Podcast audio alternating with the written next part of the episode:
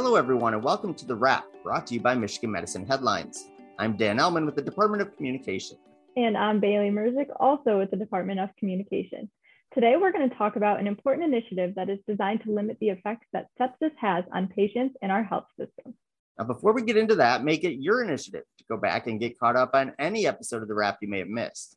You can find the shows on iTunes, Stitcher, Google Play, or any other podcast hosting platform. New episodes debut weekly, can also be found on the Michigan Medicine YouTube channel and as part of the Headlines Week in Review. All right, let's dive right into our discussion on sepsis as September is Sepsis Awareness Month. Today, we're joined by Dr. Jesse King and Tammy Garcia, two members of the team raising awareness and improving treatment of sepsis at Michigan Medicine. Dr. King and Tammy, thanks for joining us today. Thank you for having us. Now, first, what is sepsis and how does it end up affecting somebody? So, sepsis is the body's um, exaggerated response to infection, um, exaggerated in such a way that it ends up uh, causing harm uh, rather than actually helping fight the infection. Um, I think of it as you know the the things that occur locally. Um, so, for example, if you cut your finger, um, it gets red, it gets hot. Um, you know the what's going on locally is all your blood vessels are dilating and allowing the white blood cells to come in and fight that infection. So sepsis and septic shock are that occurring in the entire body. So um, the entire body uh, is has dilated blood vessels. Those blood vessels get leaky, um, and patients' blood pressures drop, and they really don't do well when the body exaggerates their response to the infection. At Michigan Medicine, what does your day-to-day sepsis work look like? Well, you know, at Michigan Medicine, we started, um, you know, our sepsis team in um, mid March is when our team fully um, formed. There are four of us. We have uh, myself, who's the lead, and I'm over the three coordinators and one in children's and women's, which is Sarah Pulley. We have a coordinator, um, Carly Redstone. She's in our adult emergency service. And then we have um, Rosalie Mulcahy, and she's in our inpatient area. You know, we've done a lot of work of um, looking at what the past work was. They have done a tremendous amount of work over the last five, six years surrounding sepsis. They've um, initiated pathways, put things in um, Epic to alert patients and screen patients. I mean, they build this tremendous amount of da- um, dashboards and databases that we've been trying to understand, you know, what the data says and how we can use that data to help support our teams um, and looking at what the what interventions we need to do better as a team. So we went about um, creating the day in the life of a coordinator, so to speak. Um, so really, we um, are doing a lot of creating a patient list so that we can um, look at those patients that are at risk for sepsis or screening positive for sepsis, and then we're building that into our day to go round on those patients, whether it's physically rounding on the units and checking in with teams or we do a lot of secure chat with um, messaging with our teams as well. We know they're busy and sometimes we can be in the way, especially in the emergency room. Um, so we are doing a lot of like that hands-on um, at the hip feedback um, and working with them to make sure that they, um, one, have we identified the correct patients for sepsis? And two, are we looking at the bundle and where we're at and um, getting those um, early interventions in place because we know the sooner we have those interventions in place you know the better our patients are going to do. So along with that you know we're also um, running meetings we have an inpatient meeting we have a peds meeting we have a um, maternal sepsis meeting. We have an AES sustainment meeting. We are working on our transition of care. So we're working on those meetings because those are the workforce. Those are the people that we are bringing together, looking at all the work that we need to do, and then um, working on what interventions we can do to improve our outcomes. Um, and then we're also, like I said, looking at data. We're um, creating and providing education for our frontline staff at our provider levels and at the nursing levels. Um, and then we're just working for um, working on creating documentation um, and education flyers for our patients as well and staff. So it's clear that the team is going to be beneficial for sepsis awareness, but I want to talk a, little bit about the data that you mentioned. Has the team been formed long enough that you've been able to look at the, the data and seen sepsis trending in a good direction at Michigan Medicine since the formation of the group? The short answer is yes. Uh, our sepsis team is already making a difference. Um, I think the area where it is the most obvious is in our management of sepsis uh, in the emergency room. Um, when a patient presents with sepsis, there, there are several steps that we anticipate um, should be taken in order to treat that patient properly. And we've seen over time um, that that sepsis bundle, so those those treatment elements, um, are being completed with more reliability. Um, and why is Sepsis Awareness Month so important? Why is this a topic that we need to always talk about? Well, sepsis is the leading cause of death at Michigan Medicine in our adult hospitals, and it affects about 150 um, patients per month in our children's area. So it is of um, high priority for us to reach these patients and treat them and increase their outcomes.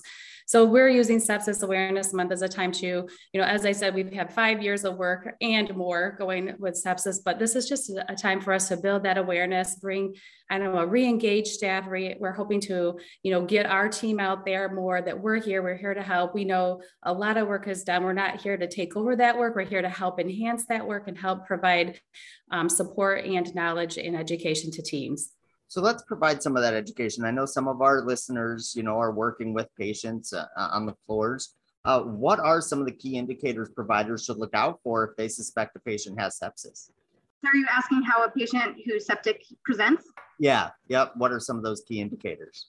Yeah, so so this is actually where the biggest challenge in sepsis lays, uh, because unlike um, a stroke where symptoms are pretty obvious or um, or hopefully pretty obvious, or, or a heart attack where, you know, the classic chest pain occurs. Um, sepsis presents in many, many, many different ways. Um, some patients have fevers. Some patients drop their core temperature, right? So hypothermia rather than having a fever and being hyperthermic. You know, some patients are, you know, read our textbooks and present with, you know, what we call tachycardia, so high heart rates, and they drop their blood pressures. Um, some patients are a little bit more um, what's the word I'm looking for, subversive in their presentation. they not subversive, but um, they can present with confusion. They can present with a new oxygen requirement, um, and um, and unfortunately, not or most patients don't present the way that our textbook says they're going to, um, and they can present any way they want to. Um, and unlike a heart attack or stroke, where we have really good tests um, that can confirm the diagnosis. With sepsis, there's no single test. And so you have to have a pretty high suspicion that your patient is septic um, in order to catch it early. And to go off that, who is most at risk for developing sepsis? So everybody is at risk for sepsis. This can happen to anyone. Um, there are certainly patient populations that are at higher risk for developing sepsis or higher risk of mortality from sepsis. Um, so people at extremes of age, so young children or our elderly population, um, patients with impaired immune systems. Um, so either there's something wrong with their immune system innately, or we're giving them medications to suppress their immune system um, to treat another disease. And so without uh, a strong immune system, you uh, may not react to the infection until it's, uh, or you may have a delayed reaction and, and not react until it's quite severe. Um, also think about patients with um, you know indwelling lines foley's hardware right? So things that normally uh, our bodies don't have bacteria like to grow on. Um, so there are a number of risk factors some of which we can control some of which we can't um, that makes patients more at risk for having a poor outcome. Um, but the honest answer is anybody um, within the right clinical setting can develop uh, severe sepsis and septic shock now, outside of watching the wrap in this episode, what are some other ways staff can educate themselves on sepsis? Working really hard as a team to um, look at the education that we do have available at Michigan Medicine and making sure that it's up to date and available to staff. So we have um, you know, in our nursing clinical homepage, we have an A to Z policies that has a sepsis link that we're working on updating the materials are, that are there. We are doing some, like I said, we're doing that hands on at the bedside um, education too. Um, we're getting, we're providing um, this information to our team so they can be talking them at their UBC um, meetings, putting information at their DMS huddle boards. And then also, you know, we have the internet, right? We have um, Sepsis Alliance is a great place for people to go. And also we have the Surviving Sepsis Campaign website that offers webinars and a ton of flyers and information. And then we're also working on that patient education that we want to give to our that have for staff so that we can be um, letting staff and patients or patients families know when they go home we know when patients are discharged with sepsis that they have a higher risk of being readmitted and having sepsis sepsis again and tammy i know you've been working on some stuff um, what are some things that we're going to have going on around the organization uh, throughout the month of september so yeah we've been working hard, as you know. Um, we're working on a headline story, this podcast. Like I said, we are really looking at our education and updating that and getting new, I want to say new and improved, maybe just making it um, re energized for staff, something else that we've seen these um, you know, our stop sepsis and spot sepsis, and we're just trying to re-energize that, get the information out that way. We're going to do some meeting meet and greets on the 13th, which is sepsis um, World Sepsis Day. So um, the coordinators um, and I will be out with carts, and we have um, some swag we're working on getting to staff, and then some literature that we're going to be hanging out, and then just making ourselves visible on the units. We really want to make um, rounding a priority um, so that they can see us, ask questions of us, and know what we're there for and how we can help support them. And then there's also going to be um, DMS um, or safety huddle messages all month long for every week. Um, and then there's going to be some quizzes at the our quiz at the month where staff can win prizes. So we're just hoping to engage staff and teach them and let them learn at the same time, also giving them a little incentive to listen to what we have to say and, and know the importance of sepsis and how we can treat it. Yeah, I think that's a great idea. And I really appreciate the two of you coming on here, sharing your knowledge about sepsis and helping everyone spot it and stop it at Michigan Medicine. Now, if you want to learn more about sepsis, you can go to mmheadlines.org. That's mmheadlines.org. Okay, it's time for the lightning round. Uh, when we ask one of our guests four quick fire questions, Dr. King, you lost in a game of musical chairs earlier today. so you are in the hot seat. Are you ready to go? Sure. All right. With Labor Day just around the corner, that means fall is on its way. What is your favorite fall activity in Michigan? Oh, that's easy. Uh, I like, so with my kids, we like to go apple picking, right? Who doesn't? Um, but here's the my other secret uh, passion is actually horseback riding, and nothing is better than a trail ride through the woods with the leaves changing. And September is also Classical Music Month. Are you into classical music? And if not, what is your favorite type of music? So I listen to classical music. I wouldn't say I'm passionate about it. Um, usually, you know, uh, if I'm Christmas time, I put on probably I run the Baroque station on my Alexa. so. That's great. Uh, if you had to eat one meal every day for the rest of your life, what would it be? Oh, that's hard. Anything with carbs, right? Um, so. Sounds like a doctor's answer right there. Yeah. yeah, I, I, oh, I, that's a hard one. Uh, wood fired pizza. There we go. Good answer. All right, looking back on it, what is one piece of advice you would give your younger self? You guys are, these are hard questions. These are not rapid fire. I have to like think about these.